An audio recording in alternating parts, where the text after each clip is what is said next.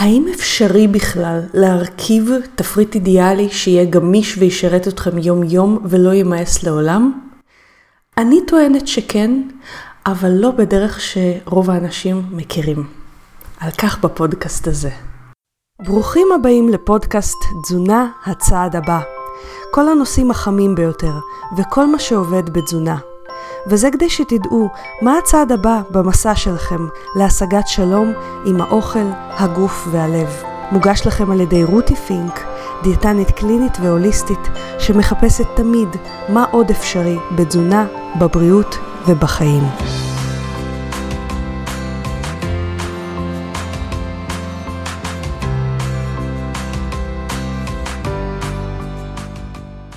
שלום לכולם, רותי פינק כאן.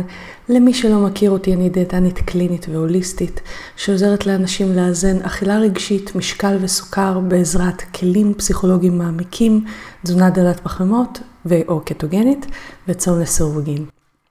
והיום, לאור בקשות רבות רבות רבות, החלטתי לשים את הלייב שהעברתי, תכף אני אסביר לכם איפה, כפרק בפודקאסט.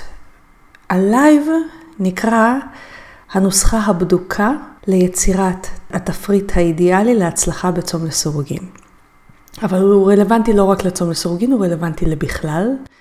וקיבלתי כל כך הרבה פידבקים טובים, מעולם לא קיבלתי על הרצאה שהעברתי כל כך הרבה פידבקים טובים, ורבים פשוט ביקשו ממני דרך לראות את הלייב הזה, אז אמרתי, וואלה, אני אערוך אותו, אני אשים אותו לכם. המחשבה לעשות את הלייב בקבוצת צום לסירוגין אחרי אתגר שהעברתי של שבוע חזרה לשגרה, המחשבה הייתה לשאול מה הכי יעזור להם ויעשה להם את ההבדל.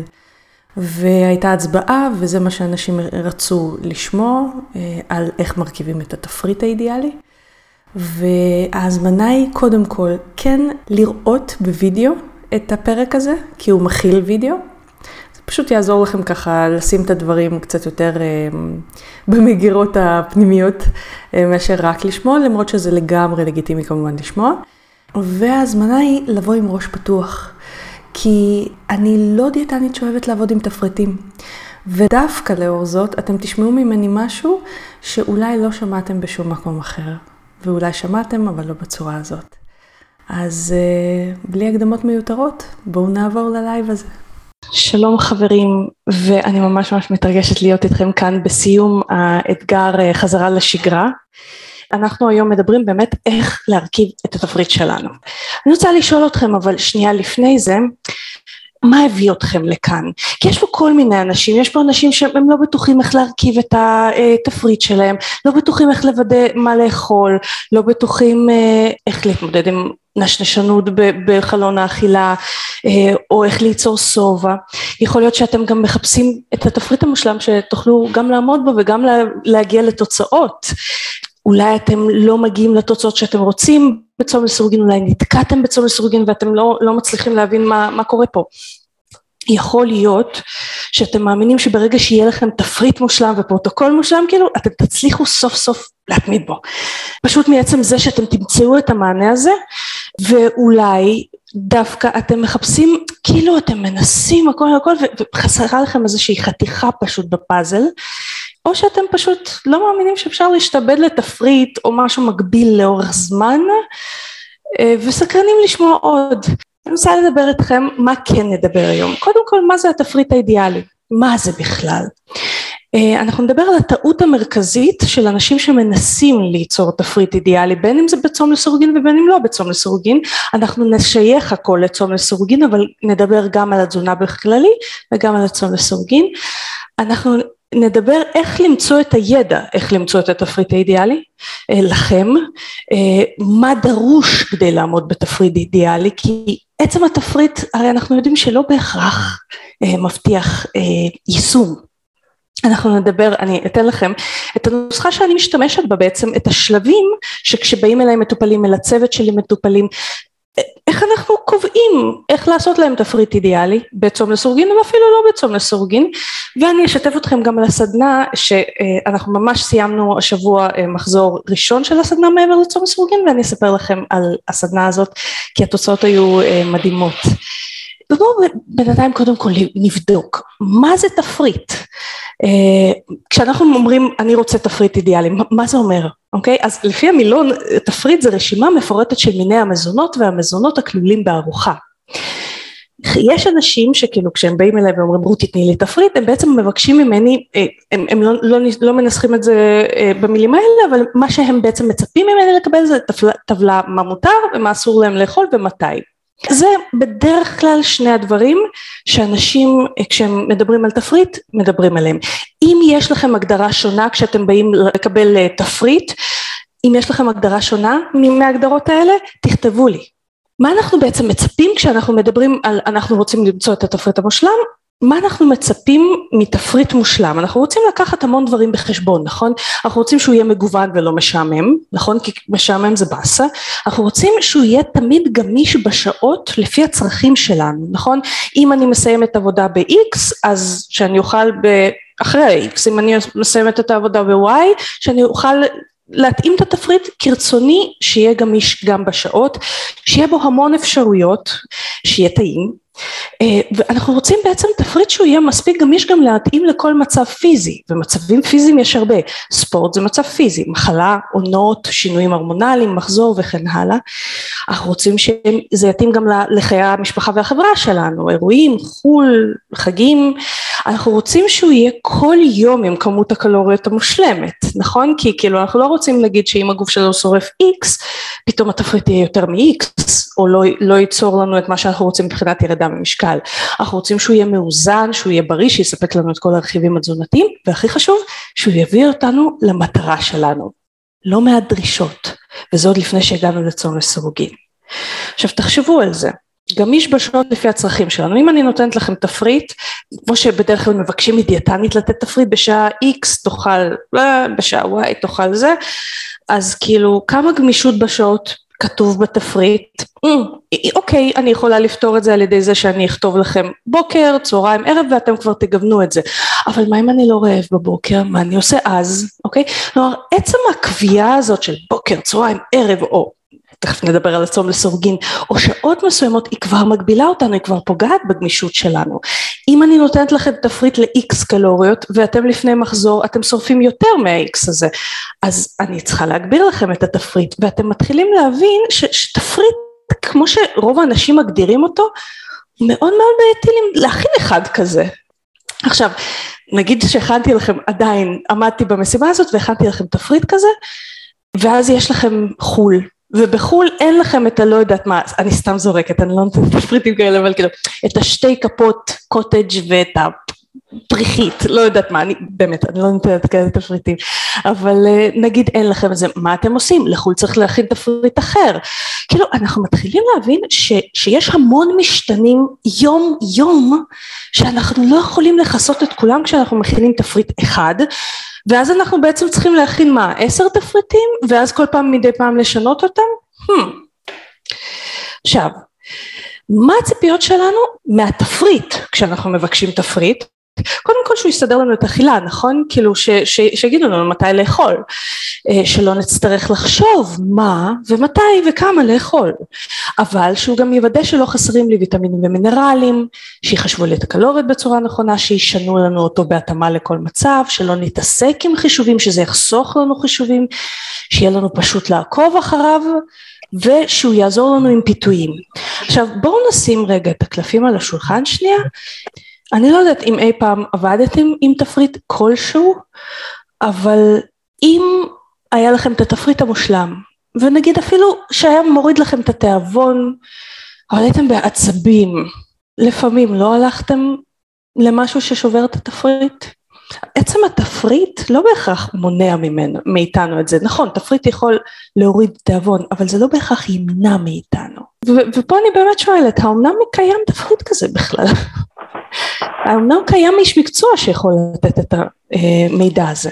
אז עד עכשיו חשבנו שתפריט זה מה שיעזור לנו. כללי אצבע, רשימת מזונות, כללי מותר אסור וכאלה. אבל בשלב כלשהו אצל רוב האנשים מגיע איזשהו קושי לעקוב אחרי אותו תפריט גם אם הוא מגוון. נגיד סתם דוגמה, יש, אני לא רוצה להזכיר שמות, יש כל מיני חברות כיום שמאפשרות המון המון גיוון, ספירת נקודות, כוכבים, קלוריות, קבוצות מזון, הן מאפשרות נורא נורא המון גיוון ועדיין אנשים משתעממים. או שיש שינוי לו"ז והתפריט לא מתאים, או שיש אירועים, או שסתם פתאום עולה הרב, או שבאותו תפריט אני תקוע, אז מה, אני צריך לעקוב אחרי אותו תפריט, או שמגיעים חשקים, או שמגיעה אכילה רגשית. אז מה שאני טוענת זה דבר כזה, האם תפריט מושלם קיים?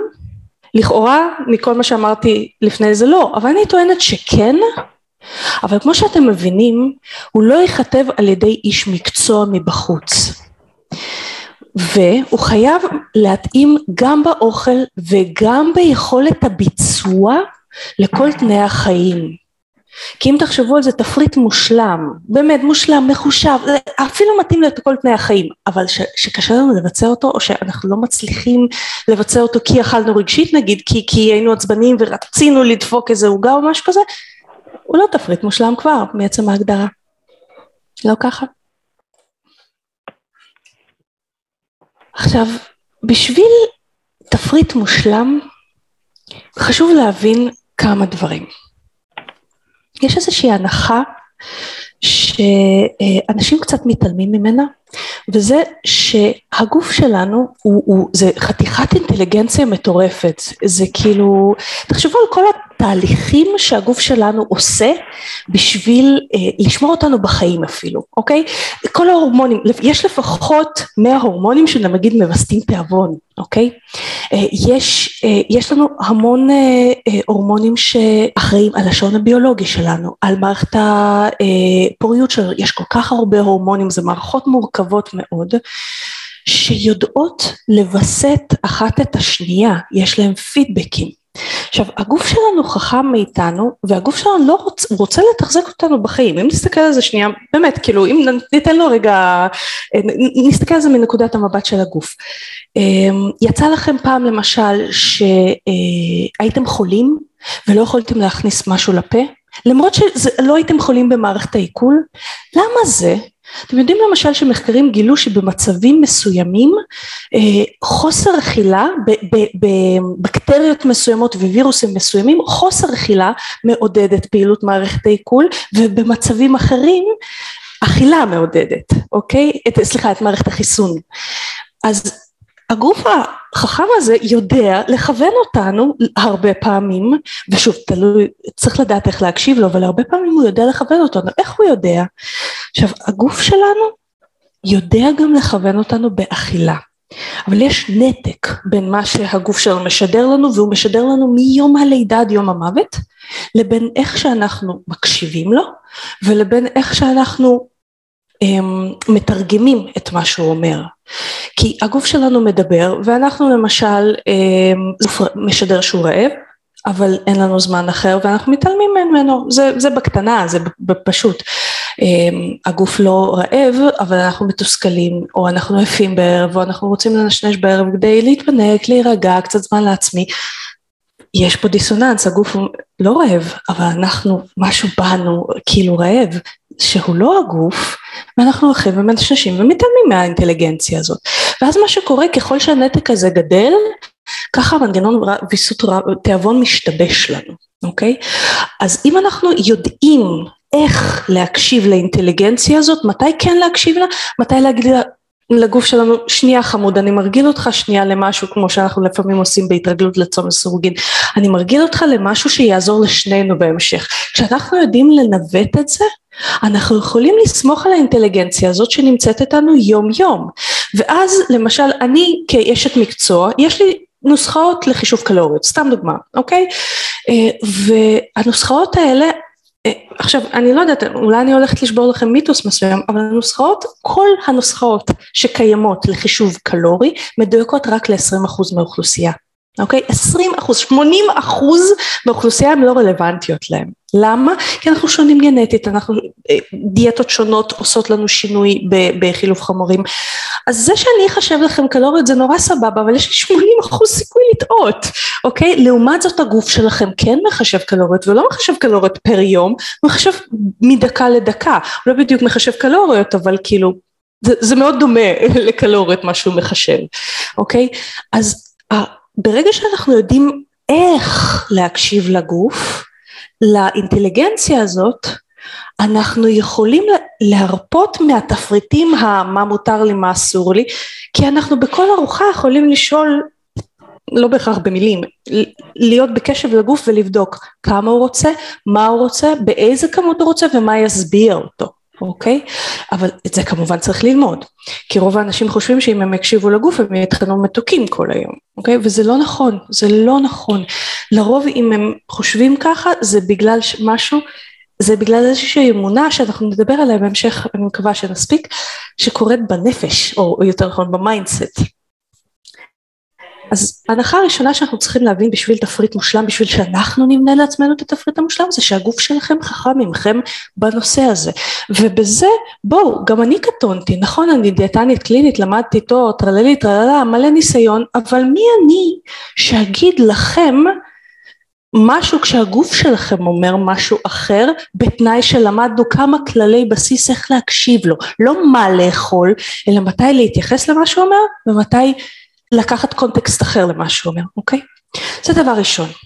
הדבר השני זה שהשמנה או סוכרת סוג 2 שזה רוב האנשים שנמצאים פה אמ, באו מהסיבה הזאת בדרך כלל.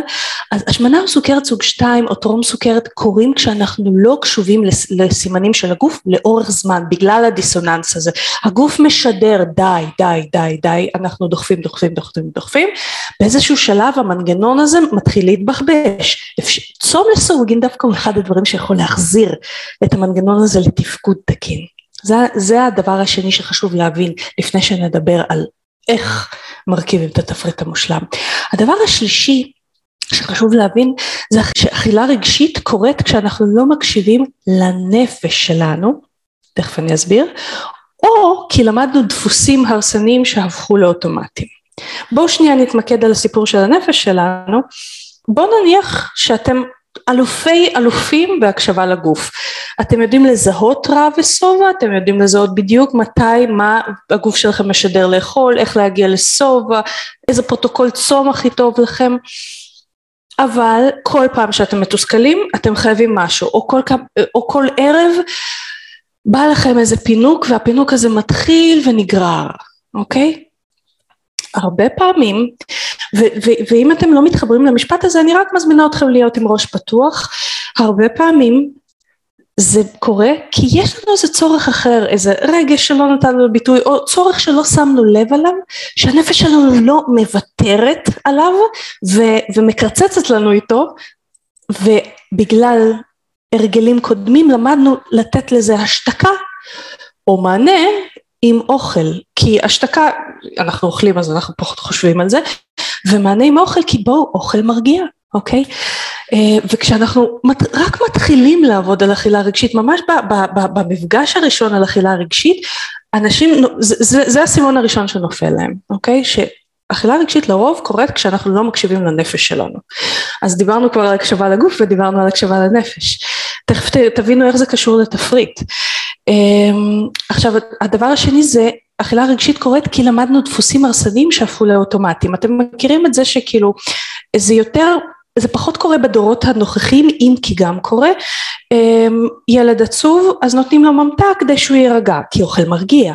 אבל הילד הזה לומד שממתק מרגיע אוקיי? הוא לא זה לא מעודד אצלו את היכולת לחשוב על אופציות אחרות מה לעשות כדי להרגע ואז זה הופך להיות אוטומט כי זה משהו שחרשנו כמה וכמה וכמה פעמים. ליאת כותבת לנו אני דווקא כל כך מתחברת בגלל הפרעות אכילה שלי וזה מעצבן אז אני מקווה שאנחנו אה, ניתן ככה איזשהו אה, אה, מענה לזה אה, או לפחות אה, איזושהי נוסחה מה, מה עושים עם הדבר הזה כדי להבין שיש מוצא מהדבר הזה. אז עד עכשיו דיברנו, או לפחות חשבנו, שתפריט שאנחנו מגדירים אותו ככללים, כרשימת מזונות, כרשימת מותר או אסור, תפריט מושלם יביא להצלחה המושלמת. אם אני רק אמצא את הטוויסט התזונתי הזה, אם מישהו יגיד לי מה אני צריכה לאכול, מה הטוויסט התזונתי הזה, זה יביא לי להצלחה מושלמת. ועכשיו אני מזמינה אתכם לשנות את החשיבה, אני מזמינה אתכם לחשוב על הדבר הבא, הגוף שלי יודע ליצור את התפריט המושלם בכל רגע, והתפקיד שלי הוא ללמוד להקשיב לו, במקום להפריע לו להוביל אותי להצלחה שלי, ואני מוסיפה משהו שלא כתבתי פה, שצום לסירוגין במצבים ש... מנגנון התיאבון נפגע בגלל שמלא זמן לא הקשבנו לו, צום לסירוגין יכול לעזור לנו להתרווח אל תוך היכולת להקשיב לגוף הרבה יותר בדיוק ביחס להצלחה שלנו, אם אנחנו מוצאים את הפרוטוקול הנכון, שתכף נדבר על זה. אני רוצה לשתף אתכם בסיפור של מאיה שהרשתה לי לשתף את הסיפור שלה. אני, אני, אני נורא אה, אובססיבית עם הפרטיות של המטופלים שלי, אני חייבת להודות. אז אפילו, כאילו למרות שהיא הרשתה לי, אני לא הרגשתי בנוח אפילו לשים תמונה שלה, אבל תכף תראו תמונת וואטסאפ שלה. היא הגיעה לפני שנה, זה סיפור מאוד מאוד אופייני. היא עשר שנים אחרי ניתוח בריאטרי שזה ניתוח קיצור קיבה, היא אחרי מיליון ניסיונות לדיאטה והיא הגיעה אליי כצעד אחרון לפני ניתוח בריאטרי נוסף, כלומר ניתוח אחד הצליח בהתחלה, אחר כך היא עלתה במשקל והיא כבר באמת באמת שקלה ברצינות אה, ללכת לניתוח אה, בריאטרי נוסף והיא ניסתה כל מיני דיאטות וכל מיני איסורים וזה וכבר היה לה טרום סוכרת מרוב שהמצב לא היה טוב. אני לא אציין את המשקל שלה שוב כדי לשמור על הפרטיות שלה, אה, אבל הוא היה מאוד מאוד גבוה. מה עשינו במפגשים? אנחנו קודם כל הורדנו איסורים, שזה חלק מהנוסחה, אני אדבר איתכם על זה. הורדתי לה את המחשבה הזאת של אסור פחמימות, אסור לאכול אחרי שעה X, אסור לאכול אחרי שעה Y. ואז היא אמרה כזה, כן, אבל אם אסור, אז, ואם הכל מותר, אז כאילו, מה אני בוחרת? אז אמרתי הו. אמ, והתחלנו להכיר את הסימנים של הגוף מה הגוף רוצה בכלל. אה, וכל גוף רוצה טיפה אחרת. התחלנו קודם כל מלזהות רע ושובע שכולם חושבים שהם יודעים איך לזהות רע ושובע ועוד לא היה כמעט לא היו אנשים שהגיעו אליי ויכולתי להגיד וואלה הם מזהים מעולה רב או הם מזהים מעולה שובע. רב ושובע זה כמו yes no של הגוף. כאילו כשאנחנו מכירים שפה חדשה נכון אנחנו מכירים כזה קודם את הכן לא וקללות. ואחר כך אנחנו מתחילים להבין משפטים שלמים נכון? אז רב ושובע זה הכן לא ויש סימנים נוספים שהם ממש שפה שהגוף מדבר בה ואנחנו לומדים את זה. אז למדנו ביחד איתה סימנים נוספים מה מיטיב ומה פחות מיטיב עם הגוף. מה היא גילתה שפחמימות לא עושות לה טוב? איך היא גילתה את זה? כשאנחנו חשבנו רק על אסור ומותר, לא היה לנו אפשרות בכלל לשים לב מה ההשפעה של הפחמימות על הגוף בצורה רגשית. למה אני מתכוונת? אם פחמימות נגיד אסור, בתפיסה שלנו. ואנחנו אכלנו פחמימה מה אנחנו נרגיש אחרי זה? אשמה ואם תחשבו על זה קצת אשמה קצת מטאטאת את האחריות שלנו מתחת לשטיח. אשמה לא מאפשרת לנו להגיד הכל בסדר בואי נסתכל שנייה אחורה בואי נראה איך הגוף שלי יגיב. היא, היא מכניסה אותנו ללחץ ואו שהיא גורמת לעוד אכילה או שהיא פשוט לא נותנת לנו לשים לב מה הגוף באמת משדר. איך, איך הוא מפדבק? כי מה שגילינו למשל בהתחלה זה שכמות מסוימת של פחמימות דווקא בסדר עבורה ולאט לאט מתוך בחירה, מתוך זה שהיא התחילה לזהות מה הגוף שלה אומר ומתוך זה שבנינו לה אכפתיות כלפי, לקשר הזה עם הגוף פסיכולוגית, היא, היא התחילה כאילו פשוט לא התחשק לה לפגוע בגוף, לא התחשק לה ללכת נגד הגוף. עבדנו על אכילה רגשית שהפריעה לה מאוד כשהיא כבר זיהתה את הסימנים של הגוף ללכת לסימנים של הגוף והיא נכנסה לאורח זאת מיוזמתה ובלי תחושת עונש בהתחלה לתפריט דל פחמות וכיום בכלל לקטוזיס ואחר כך גם באופן טבעי לאט לאט היא התחילה לצום לסירוגין ואז התחלנו לשחק עם פרוטוקול צום מתאים. שאני מזכירה לכם פרוטוקול צום מתאים זה פרוטוקול שמווסת לנו את התיאבון לרמה שמביאה אותנו למטרות שלנו בלי שאנחנו נילחם בתיאבון. ו... אם אנחנו למשל תקועים במשקל ואנחנו משנים את הפרוטוקול למשהו שמווסת לנו יותר את התיאבון, אנחנו בעצם מורידים את כמות האוכל, התקיעות משתחררת, זה סתם טיפ. אז מצאנו פרוטוקול מתאים למאיה, כיום אה, שאלתי אותה, כשביקשתי ממנה אישור, לא ראיתי אותה כבר זמן מה, אז אה, ביקשתי ממנה אישור לשתף, אז שאלתי אותה כמה כיום את אה, מינוס, היא ירדה 30 קילו, והיא אמרה לי, אני מרגישה שחרור, וכמה כיף שהאוכל נעשה פשוט אוכל, ולא איזה אובססיביות וחשיבה, כי אחת התופעות של תפריט, או של הגבלה אסור מותר, תופעה מוכחת מחקרית, זה התחלה של אובססיביות, של חשיבה סביב האוכל, של מה אני אוכל, ואם אני לא אוכל לאכול את זה, ואם אני לא אוכל אחרי השעה הזאת, ומה יהיה בזה. אמ, זה מה שמאיה כתבה לי לפני זמן מה, כשהיא הייתה עוד מינוס 25 קילו, אה, זה מאיה האהובה שלי, אז ירידה של 25 קילו בחצי שנה, סך הכל היא ירדה 30 וזה הביא אותה למשקל טוב, אמ, כי, והם היו לפני ניתוח חוזר, זה מה שהיא אמ, אה, ציינה. אז למה בעצם להקשיב לי? Um, למי שלא מכיר אותי, וחלק פה עדיין לא מכירים אותי, אני דיאטנית קלינית עם התמחות באכילה רגשית, השמנה וסוכרת, זה מבחינת התמחויות רשמיות. Uh, אבל בתכלס, כאילו, אני מתמחה בכלי עבודה של צום לסורוגין, תזונה דלת פחמות והמון כלים פסיכולוגיים, אני והצוות שלי, כי כיום יש לי כבר צוות של דיאטניות, כי אני באמת, אין לי מקום כבר. יש לי 13 שנים של ניסיון uh, בזה, ואלפי מטופלים אלפי מטופלים, אני פשוט כאילו עברתי לפני הרצאה, בדקתי כמה מטופלים היו לי והייתי בשוק, זה האמת היא יותר מעשרת אלפים מטופלים, הייתי בשוק מעצמי. אני בעצמי צמה לסורגים כבר שמונה שנים כשהמטרה היא לא ירידה במשקל, אמ, אנחנו לא נדבר בהרצאה הזאת על זה, אבל מטרה נטו של ירידה במשקל הרבה פעמים לא מחזיקה טוב מוטיבציה. אה, זה, זה, זה, זה נושא להרצאה נפרדת. אה, אז אני צמה מסיבות אחרות, אני מדברת על זה בפודקאסטים שלי, אה, לא נתעכב על זה. אני כאילו לכאורה אוכלת תזונה נורא מגבילה, אני אוכלת תזונה דלת פחמימות, כי היה לי טרום סוכרת, ואני צמה לסירוגין, וזה כאילו שניהם נורא מגבילים, כמו מאיה, תחשבו על זה, אבל אני לא מרגישה בעונש, ואני מרגישה ברוגע מול האוכל, כאילו האוכל הוא לא אישו, באים, אוכלים, לא, לא רעבים, לא אוכלים, כאילו, וכשאני באה לאכול אני בודקת מה הגוף שלי רוצה, ולפי זה מנווטת. מעולם, אה, מהרגע שעשיתי את זה, לא היה לי מחסור תזונתי, חוץ ממשהו גנטי, אה, שהייתי צריכה לתסף פשוט, כאילו, אבל ראו את זה בבדיקות, וברגע שכל פעם שתיספתי את זה, משהו גנטי לחלוטין, היה בסדר, וכיום אפילו זה לא.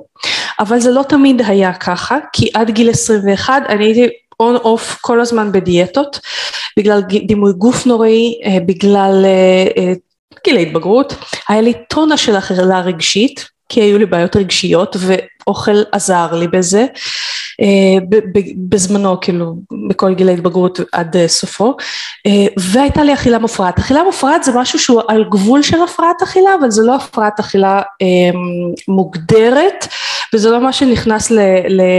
זה כאילו כל מיני נגיד לא להקיא אוכל אבל לירוק אותו ודברים כאלה. אני, האמת היא שזו פעם ראשונה שאני מודה בזה שהיה לי אכילה מופרעת, אבל כן הייתה לי אכילה מופרעת וזו הסיבה, זו אחת הסיבות שהלכתי ללמוד תזונה באוניברסיטה העברית, רציתי למצוא את התפריט המושלם, את הטיפול המושלם, אה, באוניברסיטה העברית כאילו לומדים תזונה אה, לתואר ראשון. כבר כשהתחלתי לעבוד עם תפריטים אני הייתי מאוד מאוכזבת ומאוד מהר כי כאילו אני אני הייתי תלמידה מצטיינת באוניברסיטה, כאילו גם בסטאז', אז ידעתי לעשות תפריטים, אוקיי? כאילו התפריטים שלי תמיד היו, כאילו נגיד אם הייתי צריכה להגיש אותם כתרגיל, זכו לציונים גבוהים, אז הכל היה בסדר, כאילו, הרכבתי תפריטים מאוזנים, אבל בפועל, בס, ב, ב, ב, בשטח זה לא עבד, אנשים פשוט נשרו כל הזמן מהתפריט, או שהם היו צריכים אותי כאילו כל יום בערך, זה מותר, זה אסור, זה מותר, זה אסור, אז היו אסמסים, לא היה וואטסאפ. בשאלות האלה, ו, או שהם פשוט כאילו נשרו מהתפריט ולא רצו לחזור והתאכזבו מעצמם. ואני כזה, בדיעבד, זה לא הם שאכזבו את עצמם, זה התפריט אכזב אותם, אוקיי? ואותי כדיאטנית. ואני המון זמן חיפשתי דרך אחרת, גם שמתאימה את האוכל לכל החיים, כי אנחנו, הרי אוכל מקושר לכל כך הרבה דברים, הוא לא רק איזה נוסחה, הוא, הוא היחסים החברתיים שלנו, הדימוי גוף שלנו, הוא מקושר אפילו לביטחון שלנו, אז כאילו ותפריט לא לוקח את כל זה בחשבון, ולכל השינויים משהו שיתאים, כל השינויים שהחיים שלנו דורשים. ומאז שהתחלתי לשלב את הנוסחה שאני אשתף אתכם, שחלק ממנה זה בדיוק שיטת רותי פינק, חלק ממנה, לא כולה, אז שביעות הרצון של המטופלים שלי וההצלחות שלהם גדלו, והם במקום להיות אובססיביים יותר ויותר עם האוכל, נעשו פחות ופחות אובססיביים, יותר שלום עם האוכל היה להם. אז מה הנוסחה? רוצה לספר לכם את הנוסחה. זה, זה, זה הסעיפים לנוסחה, זה כאילו, בקטנה. קודם כל תכנון אוכל נכון על ידי קשב לגוף. קשב לגוף זה משהו נלמד כמובן, זה לא... טוב אני אקשיב לגוף שלי, אוקיי? okay? אבל ברגע שאנחנו מתנסים בלי אשמה עם איך הגוף שלי באמת מגיב, לא כי אני חושב שמשהו מזיק לי או משהו משמין אותי, אלא כי אני רואה מה בשטח קורה. מה משביע אותי יותר, מה משאיר אותי לאורך זמן יותר בשובע. מה מרעיב אותי, באיזה מצבים אני רעב יותר אמ, ואנחנו גם יודעים לזהות את הסימנים של מה בדיוק הגוף מבקש, אנחנו יכולים לתכנן נכון. תכנון נכון כולל גם מציאת פרוטוקול צום לסירוגין נכון ותכנון נכון של אוכל כולל גם אמ, הגעה לוויסות תיאבון כי אם אנחנו רוצים שהגוף יעבוד איתנו אנחנו מקשיבים לו, אבל גם אנחנו רוצים שהוא יקשיב לנו, זה כמו מערכת הדדית. אז אה, צום לסירוגין על ידי, כשאנחנו מתר, אה, מרגילים את הגוף לצום לסירוגין, אנחנו יוצרים בעצם מצב שהגוף מתחיל לפעול איתנו, כי אנחנו מורידים תיאבון כאילו על ידי הגבלת שעות זמנית עד שהגוף מתרגל. אה, ברגע שאנחנו מוצאים פרוטוקול אה, צום נכון, אנחנו בעצם כאילו לכאורה מגבילים את הגוף, כאילו שמים אותו באיזושהי מסגרת מבחוץ, זה כאילו לכאורה הכי הפוך מהקשבה, אבל זה מדייק לנו גם את ההקשבה לרעב ושובע וגם את הקלוריות בצורה שאנחנו, קודם כל הגוף מתרגל ללוז כלשהו של אכילה. והגוף מתחיל לשתף איתנו פעולה על ידי ויסות, הוויסות הזה. אז אוכל נכון על ידי קשב לגוף, כי קביעת פרוטוקול לא בא מדיאטנית, הוא בא מזה שאתם מתנסים בפרוטוקול זמן מספיק כדי לראות שהוא מווסת לכם, ואם לא משנים את הפרוטוקול. ההנחיה איך לשנות פרוטוקול יכולה לבוא מדיאטנית, אבל לא, בפועל אתם אלה שרק אתם יכולים לדעת מה הפרוטוקול המתאים לכם. אני יכולה להנחות אתכם מאיזה כדאי להתחיל, ממה שאני שומעת ככה אינטואיטיבית, אבל מי שם אותי להחליט עבור הגוף שלכם? אני מלמדת אתכם להקשיב לגוף שלכם, זה הכלי שנמצא אתכם תמיד. אז זה הדבר הראשון. הדבר השני, ואנחנו תכף נרחיב על כל אחד מהם, אה, זה לא רק סיסמאות. הדבר השני זה לקבל כלים פסיכולוגיים להקשיב לגוף, כי יופי שאני מזהה רעב, אבל אם אני מזהה רעב ואני לא מצליחה להמתין עד לרב, או שאני מזהה שובע ואני לא מצליחה לעצור בשובע, אז זה לא עוזר לי שאני יודעת להקשיב לגוף, כאילו זה מה שנקרא נכנס מאוזן אחת ויוצא בשנייה. אז מאוד מאוד חשוב ההובלה הפסיכולוגית הזאת של, של עצמנו והשימוש בכלים שיעזרו לנו לעצור בלי מלחמה, בלי, בלי להסתבך עם זה, בלי להיות באובססיביות וזה.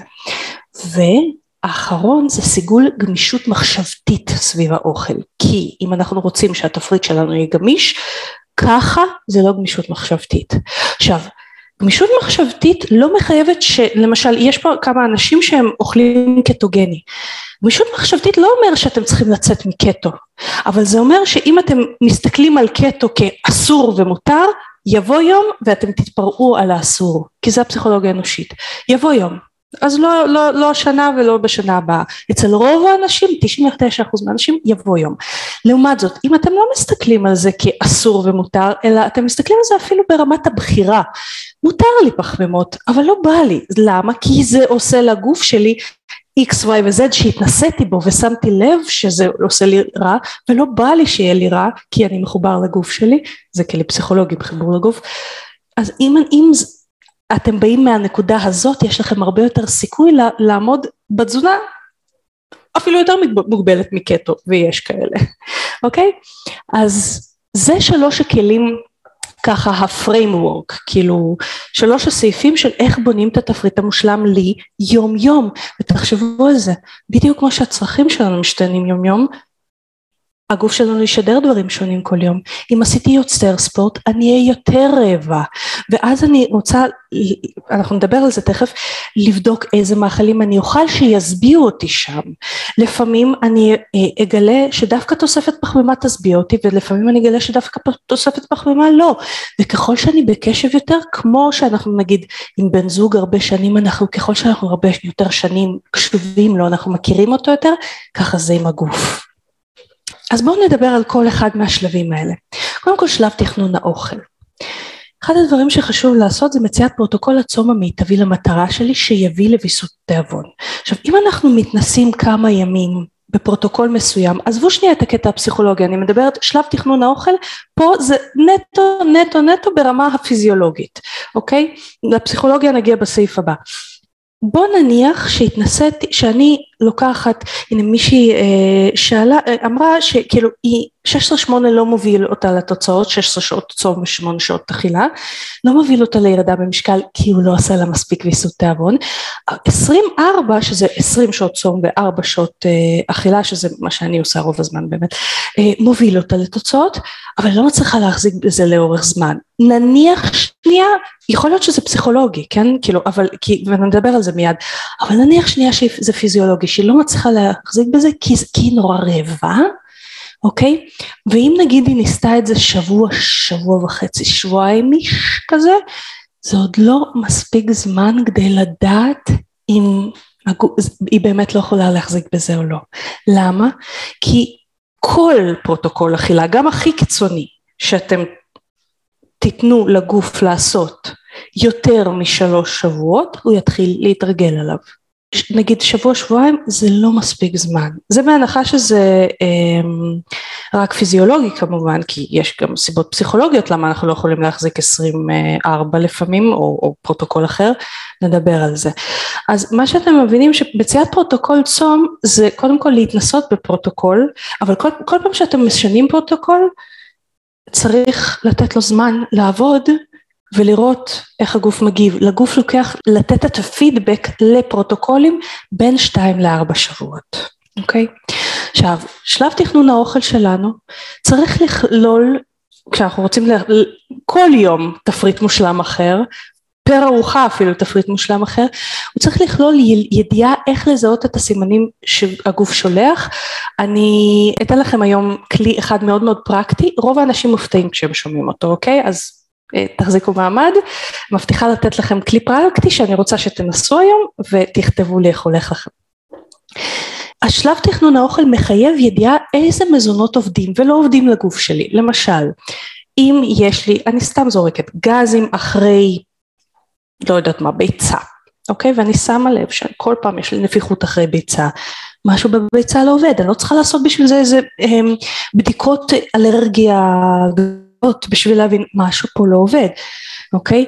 או למשל, מה זה עובד? זה לפעמים תגובות כאלה, ולפעמים זה תגובות של לא עובד כי זה לא מספיק משביע אותי בסוף חלון האכילה ואז אני רעבה לאורך שעות הצום או לא עובד כי אני מרגישה חלשה לאורך הזמן זה, זה כל מיני סימנים שהגוף שולח זה לא עובד אוקיי אמ, וזה הידיעה הזאת היא נלמדת קודם כל זה משתנה גם כי מה שעובד בגיל 20 אה, לא בהכרח עובד בגיל 50 אבל uh, הידיעה הזאת היא מחייבת ניסוי וטעייה קצת ואם אנחנו טועים במשהו ואנחנו מתחילים לשים שוט על הגב ולהאשים את עצמנו זה. יכול לעשות לנו לופ זה מחייב את השלב שדיברתי איתכם של ללמוד גמישות חשיבה אז אתם מתחילים לשים לב איך השלבים למרות שאנחנו רק בשלב הראשון מעורבבים זה בזה אוקיי okay? והאחרון חביב זה אה, ידיעה אילו מזונות ישביעו אותי יותר ואילו פחות זה בעצם גם אה, עובד. זה שלב תכנון האוכל ברמה הפיזיולוגית בלבד. איך? הכל על ידי למידת סימני הגוף והתנסות. השלב השני זה כלים פסיכולוגים להקשיב לגוף, פסיכולוגים ופיזיולוגים. הראשון זה הרגלת הגוף לצום לסירוגין, לפרוטוקול מסוים, כי עד שאנחנו לא הרגלנו אותו זה לא אינדיקציה להבין אם הפרוטוקול הזה עובד. דבר שני, לא רק למידת זיהוי רע ושובע, אלא למידת אכילה לפי רע ושובע.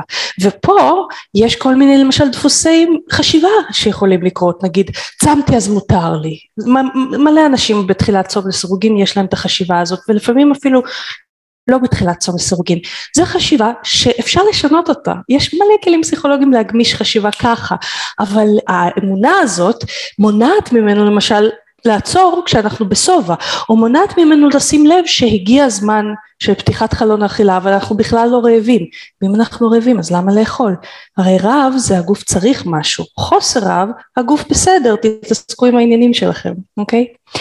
אז למידת זיהוי רעב ושובע ואכילה לפיהם קריטיים ליכולת להקשיב אל הגוף. ואחרון חביב זה הטיפול באוטומטים ואכילה רגשית כדי להצליח להקשיב לגוף. כי כמו שאמרנו זה יופי שאנחנו יודעים לזהות שובע אבל אם בסוף הארוחה אני פוחד למשל שפחד אה, זה רגש אני פוחד שאני אהיה רעב יותר מאוחר אה, ואז אני אוכל מעבר לשובע סוג של אכילה רגשית, היא, היא קצת יותר חשיבתית מאשר רגשית, אבל, אבל זה סוג של אכילה רגשית. או טיפול באוטומטים, כמו למשל, אמ, אני עכשיו בחלון, אה, בחלון הצום שלי, כאילו בזמן הצום שלי, ואנחנו הולכים לבית קולנוע, ואני באוטומט קונה פופקורן, כי בית קולנוע מבחינתי זה פופקורן, וכל מיני אוטומטים כאלה. עכשיו זה יכול להיות פשוש כמו, כמו לא לקנות אה, אה, פופקורן בבית קולנוע וזה יכול להיות אכילה רגשית ברמה של אה, התקפי אכילה אה, או אפילו הפרעות אכילה שמונעות מאיתנו להקשיב לגוף. אז השלב הראשון אמרנו תכנון האוכל, השלב השני להקשיב, איך להקשיב לגוף כלים, השלב השלישי זה שלב למידת הגמישות המחשבתית. איך אנחנו עושים את זה? אנחנו מורידים מאוד מאוד בהדרגה ולא בבת אחת, כי בבת אחת זה פתח לבעיות הרבה פעמים, אנחנו מורידים בהדרגה את החשיבת מותר אסור. סתם דוגמה, מותר לפחמות, אסור לפחמות. אוקיי? כאילו, או נגיד, סליחה, מותר לי שומנים וחלבון, אסור לי פחמימות. יש משפט שאני נורא אוהבת לעבוד איתו, הוא, הוא כאילו הוא נשמע כזה, אוקיי, איך זה יעזור לי, אבל כשמתחילים להבין את העומק שלו, זה בדיוק המשפט שגורם לנו לא ללכת למותר ואסור ועדיין לא להתפרע, כאילו עדיין לשמור על איזושהי מסגרת שמיטיבה עבורנו ולשמור אותה אפילו יותר בקלות. והמשפט הזה זה הכל מותר אבל לא הכל מועיל. כי בואו אף ברק לא ירד מהשמיים אם אתם תאכלו פחמימות אפילו בצורה קטוגנית אבל אתם תרגישו לא טוב, נגיד כי, כי הגוף רגיל לקטו, סתם דוגמה, או אה, אם אתם טבעוניים, אף ברק לא ירד מהשמיים אם אתם תאכלו בשר, אבל אתם תרגישו בלב לא טוב, אז לא, הכל מותר, לא הכל מועיל, לא פיזית ולא רגשית לנו, אוקיי? הדבר השני שנחוץ בשביל לפתח גמישות זה למידת mindset שמוריד אשמה, כשהכל מותר, אם תחשבו על זה, אז מותר לי גם לחטוא, כי אם מותר לי אז זה לא חטא ומצד שני בתוך כל המותר לי הזה אם אני מקשיב לגוף זה בדיוק הגבולות שמכוונות אותי לתפריט המדויק שלי ו- ותחשבו על זה שכאילו אם אני מוריד את האשמה הרבה פעמים אני מוריד עוד אקסטרה אכילה כי האשמה הרבה פעמים גורמת לנו לאכול רגשית עוד. אשמה גם הולכת, אה, הרבה פעמים נשמעת ככה, טוב כבר חרגתי, כבר אני אחרוג עד הסוף, זה גם אשמה. הדבר השלישי שאנחנו צריכים בשביל לפתח גמישות זה דיוק קשב לגוף בצורה שנוכל לשנות את האוכל לפי צרכים משתנים. אם, אני למשל הייתי קטוגנית זמן מה, באיזשהו שלב למרות כל המאמצים שלי היו לי ו, ובאמת אכלתי מאוזן אפילו בדקתי את זה חישבתי את זה לגוף שלי קטוגני הוא, הוא עבד למה ש... לסיבה שהתחלתי בגלל הקטוגני, אבל הוא לא עבד למשהו אחר, אוקיי? הוא לא עשה לי איזה בעיה גדולה, אבל הוא עשה לי בעיה קטנה ומציקה, אוקיי? עכשיו ניסיתי לפתור אותה בכל מיני צורות, וזה, ו, וכאילו הצורה היחידה שהייתה לפתור אותה, היה לי לקחת תרופה, וכאילו... אם אני יורדת מקטוגני אני מוותרת על תרופה אז למה להתעקש על קטוגני אוקיי אתם מבינים אז אם אבל אם אני נגיד בחשיבה של אסור לי לחרוג מקטוגני וזה לא בסדר וקטוגני זה התזונה היחידה שמתאימה לכל האנושות אז אני ארגיש אשמה אם אני, אם אני לא אה, עושה קטוגני כי אני לא בסדר. Okay, אוקיי? אז גם אלה, חשוב להבין, הצרכים שלנו משתנים, בתוך קטוגני הם צרכים משתנים, בתוך טבעונות הצרכים משתנים, בתוך כל סוג של תזונה צרכים פיזית ורגשית משתנים, ואם אנחנו לא מדייקים את זה ולא משחררים את החשיבה הזאת של אסור לי לחרוג, ואנחנו ככה, זה, אה, זה מוריד בדיוק את כל הגמישות שאנחנו מחפשים בתפריט מושלם, לא ככה? אחרון חביב זה למידה איך לצאת מהשגרה מבלי לצאת מהשגרה. אה, זה פרדוקס, אני לא ארחיב על זה יותר מדי כי זה חתיכת אה, דבר בפני עצמו, אה, אבל בקצרה, אם אנחנו, כל פעם שאנחנו יוצאים מהשגרה אנחנו מרגישים שנפלנו, יצאנו, יצאנו מהתהליך, קשה לחזור יותר לשגרה, כי כאילו אנחנו יצאנו נפלנו, אם נפלנו אז השגרה היא איפשהו שם ואני איפשהו פה, ואם יצאנו אז השגרה היא איפשהו שם ויצאנו ממנה, אז כאילו אפילו בתפיסה זה ייקח לי, יש לי מרחק עכשיו לחזור. לעומת זאת אם אנחנו מסתכלים, זה בקצרה, על יציאות מהשגרה, לא כעל הדבר הכי מיטיב, אבל כעל משהו אנושי שהוא חלק מתהליך, ושכל פעם שיצאתי אני אלמד משהו שימנע ממני לעשות את היציאה מהשגרה הזאת בצורה הזאת, ויקטין לי אותה. כלומר, mindset של למידה מטעויות ולא אשמה, זה יאפשר לי לא להתרגש מכל יציאה מהשגרה ודווקא היציאות מהשגרה יצטמצמו ואפילו ייעלמו, אוקיי? Okay? עכשיו זה הכל בקטנה אה, אבל זה נשמע, זה תכלס דברים עמוקים יחד עם זאת מה שאני אומרת לכם שזה אפשרי זה לוקח זמן אבל בניגוד לכל תפריט של דיאטנית שעובדת עם תפריטים, כיום אגב דיאטנים נוטים לא לעבוד עם תפריטים, דיאטנים מהדור הישן עדיין עובדים עם תפריטים ואנשים לא מקצועיים עובדים עם תפריטים כיום, לרוב.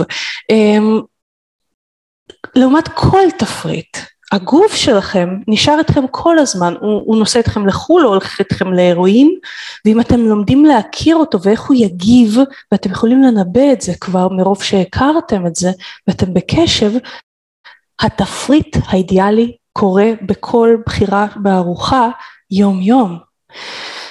ומצד שני כאילו אם אנחנו מסתכלים על האלטרנטיבה אוקיי אין לי כוח ללמוד את זה לאורך זמן אין לי כוח אני רוצה תפריט לא רוצה להתעסק עם זה אז האלטרנטיבה היא לרדוף אחרי תפריטים מבחוץ להיות תלוי כל הזמן במישהו שיגיד לך מה לאכול שיש לך אוצר שיודע יותר ממנו מה לאכול.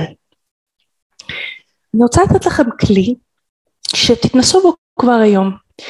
הכלי הזה זה איך מזהים רעב באמת. רוב האנשים אה, אה, שמגיעים אלינו מתפלאים מההגדרה שלנו לרעב. יש לי הגדרה מאוד מאוד חד משמעית גם לרעב וגם לשובע. אני רוצה לתת לכם את ההגדרה החד משמעית שלי לרעב, אה, כי זה ממש ממש כאילו כמו לייזר, מתי אני רעבה פיזית, רעב פיזי, ומתי אני לא רעבה פיזית, ואני תמיד שואלת, כאילו, כשבן אדם אומר רעב, אני שואלת אותו, היו לך את שני הסימנים האלה? לא? אז זה לא היה רעב פיזי, אולי זה התבשל לכיוון רעב פיזי, אולי זה היה רעב רגשי, אולי זה היה מעורב, אבל רעב פיזי שבו הגוף אומר אני רוצה לאכול זה לא היה. ושני הסימנים האלה, שימו לב, אני רוצה שתתנסו בהם כבר היום, מחר ותכתבו לי במייל או בפייסבוק או ווטאבר, תכתבו לי איך היה לכם עם זה. אמ, שני הסימנים זה קרקור גורו כזה בקיבה, שבא ביחד עם עוד סימן, שזה מין תחושת ואקום ריק כאילו הקיבה הולכת אחורה לא בצורה כואבת אבל כאילו היא כזה הולכת אחורה פנימה. שני הסימנים האלה חייבים לבוא ביחד אחרת הם לא אה, ייחשבו כרב פיזי. אם יש לנו למשל תחושת ואקום ריק בלי קרקור וגרגור ברוב המקרים זה יהיה כאילו אוקיי אנחנו מפתחים רב אבל אנחנו עוד לא ברב שהגוף באמת אומר אוקיי עכשיו אני מוכן ואם יש לנו קרקור או גרגור בלי תחושת ואקום ריק זה בדרך כלל הבטן שלנו אם נצמיד לסטטוסקופ כל הזמן מגרגרת, אוקיי? אז זה פשוט תהליך עיכול טבעי, זה בכלל לא אומר על רעב. עכשיו, אני מזמינה אתכם להתנסות בכלי הזה. יש אנשים שמאוד מתפלאים ואומרים, או שלא זיהיתי את הרעב, ואז אני אומרת, חיכית מספיק שעות? הם אומרים, חיכיתי 16 שעות. אולי אחרי 16 שעות הגוף שלך עוד לא היה רעב. המקסימום אגב שיצא אה, לי עם מטופלים לחכות עד שהיה את הסימנים האלה היה 48 שעות אבל זה היה באישה עם השמנה מאוד מאוד גדולה היו לה מאגרים, הגוף שלה אמר סוף סוף, אז הוא לא שידר רעב, הוא שידר אני רוצה להתפנות מהמאגרים האלה, אוקיי? אז ייתכן שלא חיכיתם מספיק אם לא הרגשתם את הרעב הזה, עם שני הסימנים האלה, אמ, או, וזה, היו לי שני מטופלים שהיו להם תחושות רעב שונות שלא, ב, אה, שלא התחושות האלה, אז תכתבו לי מה התרגיל הזה גרם לכם, כי יש אנשים שמגלים שהם הרבה זמן לא הרגישו רעב, ודווקא צום לסירוגין מעצם זה שאנחנו מרחיבים את הזמן בין הארוחות מחדד לנו מה זה רעב ומה זה אה, מה שמתבשל אבל זה לא רעב, אז מי שצם פה לסירוגין אפילו התנסה בעבר יודע יותר טוב אפילו לזהות את זה, אז תכתבו לי איך הולך לכם עם התחושות האלה. גילה שואלת אם, אם הגעתי לחלון האכילה ואין את שני סימני הרעב לא לאכול, אז בגדול אני מדריכה את האנשים בדרך כלל ככה, אם אנחנו ממש בתחילת התהליך, שהגוף עוד לא רגיל ללוז מסוים של צום לסורגין, כן לאכול, כי אנחנו מרגילים את הגוף ללוז מסוים.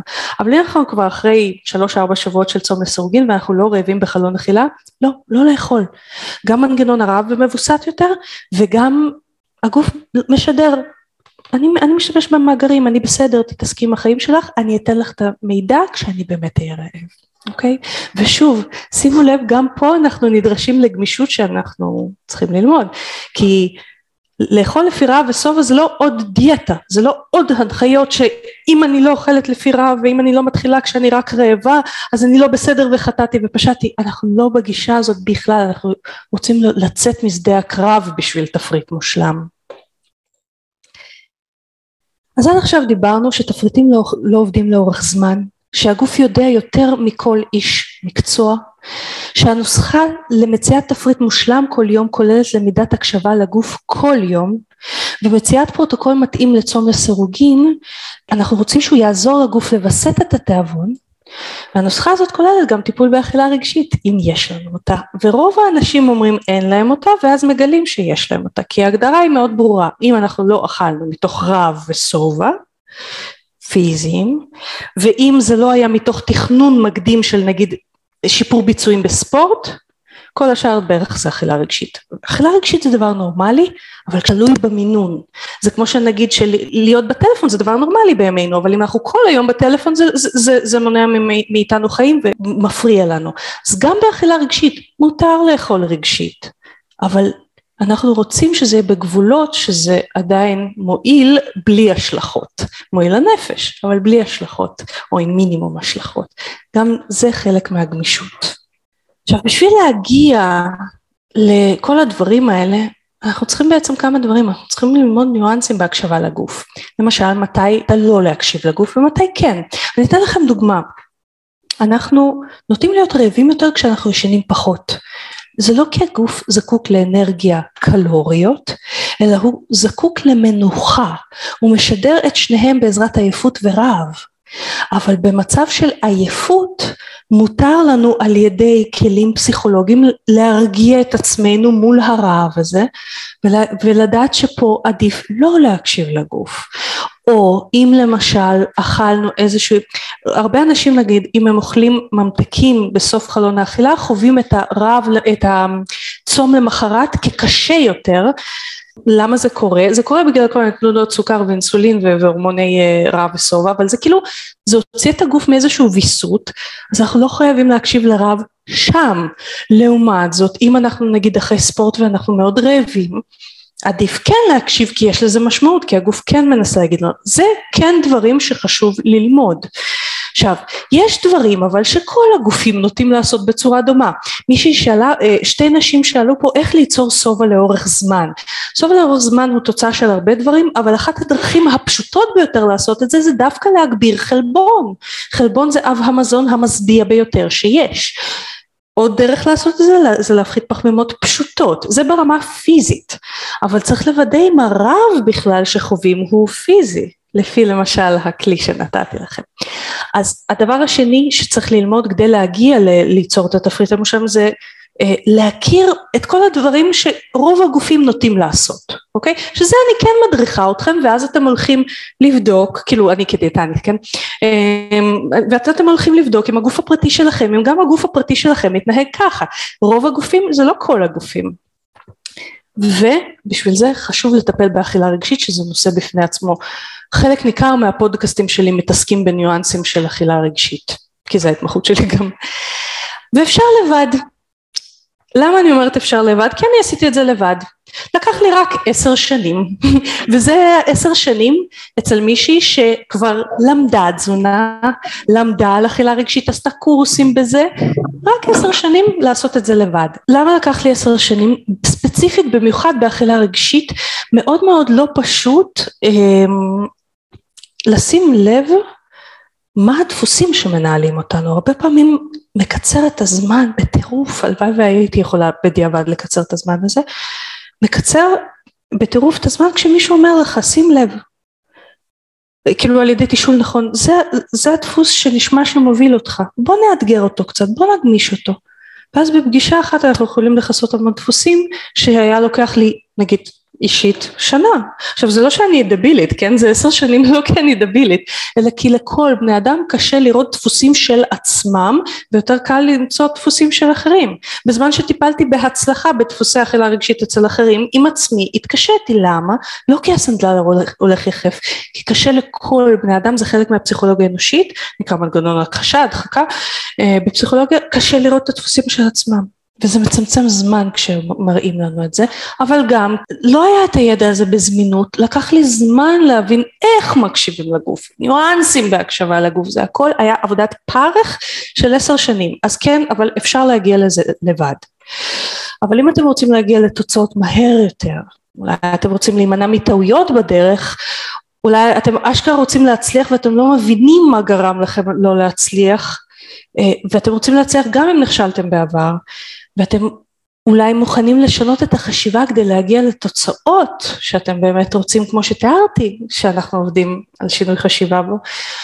ואם אתם מוכנים להכיר את הכלי אה, היחיד הזה שנקרא הגוף שלכם שיהיה איתכם כל החיים עד יום מותכם והוא מדויק יותר מכל דיאטנית שאי פעם תפגשו כולל אותי כמובן אה, אז אני מזמינה אתכם בתור התחלה לסדנת מעבר מעבר לצום לסורוגין שהבטחתי לכם שאני אדבר עליה, שזה בעצם תהליך קבוצתי ואישי מעמיק אונליין, הראשון בארץ אה, שמתעסק עם צום לסירוגין, לשיפור הבריאות, ירידה במשקל, סוכר למי שצריך, בעזרת צום לסירוגין וגם למידת קשב מעמיק לגוף. עכשיו, מה שאנחנו עושים בסדנה בעצם, קודם כל, מה שאנחנו עושים זה אנחנו מוצאים בצורה מקצועית ביחד על ידי אה, הכוונה שלכם על מה לשים לב, את הפרוטוקול המדויק לכם, ומלמדים אתכם גם אם נגיד אחרי הסדנה הפרוטוקול הפסיק לעבוד, מה לעשות, איך לעשות לזה tweaking בשביל שזה, אה, למצוא מה כן יעבוד. אנחנו עוברים ביחד בסדנה את השלב המאתגר של ההתרגלות לכל פרוטוקול, נגיד מישהי פה לא עבד ל-16-8 התקשתה עם 24, אנחנו עוברים ביחד תוך כדי תמיכה יומיומית את ההתרגלות הזאת לפרוטוקול, שזה 2 עד 4 שבועות. אנחנו לומדים איך להקשיב לגוף, הסימנים האלה שדיברתי איתכם, השפה שלו, איך להתאים את התזונה לחלון האכילה לפי הסימנים האלה, כי אצל כל אחד זה נורא אישי. לומדים איך אשכרה להצליח לפעול לפי הסימנים, לא רק לזהות אותם, אוקיי? זה נורא נחמד שתזהו אותם, זה לא יעזור לנו. אמ, אנחנו לומדים לשחרר את החשיבה הזאת של האסור ומותר מבלי לחרוג או לזלול מתוקים וזה אשכרה מוריד קלוריות כאילו גם אנחנו מתאמנים ב mindset הזה של רוגע ושלום עם האוכל ממש מתאמנים על זה ברמה עקבית ואנחנו מקבלים כלים להרגעת אכילה רגשית ומתאמנים גם עליהם. זה 28 יום, זה, זה כאילו, מה זה חודש? ובאמת אה, בפידבקים שקיבלנו על הסדנה הראשונה כבר שהסתיימה, קיבלנו שכאילו כשאנשים באו אלינו הם, הם, הם היו בטוחים ש-28 יום, מה כבר אפשר להשיג ב-28 יום? Uh, תכף אני אסביר לכם מה, מה אפשר להשיג, אבל uh, זה כולל חמש פגישות קבוצתיות שבועיות איתי, שזה פגישות לא רק של הרצאה כמו שאני נותנת לכם, זה גם שיח, גם מענה על שאלות וגם כמובן חומר, אבל החומר הזה לא נגמר בפגישות הקבוצתיות, כי כל המשתתפים נכנסים לקבוצת פייסבוק שבה קודם כל אני עונה על כל שאלה, מפדבקת כל הצלחה או קושי אה, עם הצעות וכן הלאה. בקבוצה אנחנו כל יום אה, האנשים מדווחים יומן אכילה יומיומי ומקבלים פידבק יומיומי גם מחזק וגם מכוון יותר מדויק מדיאטנית הצוות שלי, כרגע זה אינה, אה, אני מקבלת עליה פידבקים נהדרים. אמ, ומשימות קבוצתיות יומיומיות שנותנות לכם עוד ועוד כלים בין הפגישות איתנו, כאילו אנחנו לומדים איזשהו נושא בפגישה, אנחנו מתרגלים אותו בפגישה ואז אחרי זה כל יום יש לכם משימה שמעמיקה את זה ונותנת לכם עוד כלים סביב הנושא הזה. מהכלים שאמרתי שצריך ללמוד בשביל להצליח את זה. עכשיו עלות התוכנית, בגדול קודם כל תיאורטית כמה זה אמור לעלות, קודם כל פגישה קבוצת, קבוצתית איתי אני לוקחת 200 לאדם לפגישה כפול חמש פגישות אלף שקל. פידבק יומיומי בוואטסאפ אצלנו בצוות שלי אצלי זה מחירים יותר גבוהים אבל מי שנותנת פידבק יומיומי בוואטסאפ זה אינה אצל דיאטניות הצוות שלי פידבק יומיומי בוואטסאפ עולה 490 שקלים לחודש וזה גם זמן התוכנית חודש אמ, וגישה לסרטונים אתם מקבלים המון סרטונים מקורסים שונים שלי שרלוונטיים וככה מחזקים את הידע שאני מעבירה לכם. אני ערכתי את זה בסביבות 300 שקל כי זה במצטבר, אז התוכנית אמורה לעלות 1790, אבל אני נותנת את התוכנית הזאת ב-499 בשני תשלומים, בתשלום אחד 985, כי יש אנשים שלא יכולים להגיע מבחינה כלכלית לטיפול אצלנו באופן פרטני, וגם כי במיוחד הפידבק של הקבוצה האחרונה הוא, הוא, הוא, הוא הראה לי כמה כשעושים את זה ביחד זה יותר מהיר. אנשים בקבוצה בחודש הגיעו לתוצאות שלפעמים בפרטני לקח להם יותר זמן להגיע דווקא בגלל שהיה להם את המעטפת הזאת של הקבוצה והבונוס הוא שאם יש לכם ביטוח פרטי על כל מפגש קבוצתי אני יכולה לרשום לכם אה, חשבונית כמפגש עם דיאטנית. ואז אתם יכולים להגיש את זה לביטוח כל אחד שיבדוק את הפוליסה שלו כי יכול להיות אה, החזר משמעותי. אז מי שרוצה להירשם קודם כל זה הלינק. 28 ימים של ליווי קבוצתי ואישי יומיומי אונליין.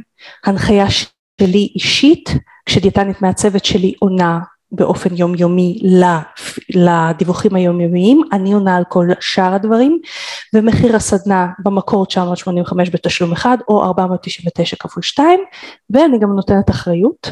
יש אנשים שכשהם נחשפים לצום לסורוגין או כשהם נחשפים לקבוצה או כל סיבה אחרת, לא מתאים להם, או שהם גילו שזה לא מתאים ללו"ז שלהם בכלל, או משהו כזה, הקבוצה אני מתכוונת, לא צום לסורגין, כי אנחנו מלמדים איך להתאים את הצום לסורגין גם בלו"זים מש, משתנים, אז אנחנו מבטיחים החזר כספי של 100% עד הפגישה, לא כתוב פה, אה, חמק פה השם, השנייה הקבוצתית, זה כאילו שבוע מתחילת הסדנה, עד שבוע מתחילת הסדנה, החזר כספי, שום שאלות, אתם כותבים אני רוצה החזר, אני רוצה לצאת, ביי, אה, מחזירים לכם. אז um, הנה כמה דברים שכתבו המשתתפות uh, שהרשו לי לשתף, כולם באנונימיות כי אני נורא שומרת על הפרטיות של המשתתפות שלי, אז uh, משתתפת למשל כתבה מדדים בסוף החודש הזה, חמש קילו פחות, חמש סנטימטר כללי בהיקפים פחות, זה מישהי, אני רק אומרת לכם, שהייתה תקועה בצום לסירוגין ולא הגיעה לתוצאות שלה, זה אחרי חודש של סדנה, אבל ההצלחה הגדולה שלי היא השחרור והקלה מהעיסוק באוכל, ויחד עם זאת בפרדוקס הנאה מאוכל גם המותר וגם הפחות, שהפעם הוא יותר הנבחר ופחות המובל רגשית. בקיצור כאילו היא בוחרת ולא אוכלת כי רגשות מובילים אותה. פה היא כותבת אני רק בראשית התהליך כי באמת אכילה רגשית בחודש אנחנו לא נרגיע אותה לרמות מטורפות ברוב המקרים אבל יש לכם כלים להמשיך להתאמן על זה. עוד מישהי כותבת ההצלחות שלי. התיידדתי עם רעב מזהה במדויק רעב פיזי לפני שש סימנים. שיניתי את מרכיבי הארוחה המרכזית שהיו, שיהיו מדויקים לי. יכולה לצום 24 שעות ויותר זה מישהי שבקושי הצליחה לצום 12 שעות. זיהיתי שלגוף שלי הכי טוב שתי ארוחות ביום היא בסוף בסדנה הצליחה לצום 36 שעות אבל זיהתה שהגוף שלו אומר שזה לא הכי מיטיב. והיא ראתה ששתי ארוחות נותנת מסגרת ומשמש עוגן לגוף פיזית.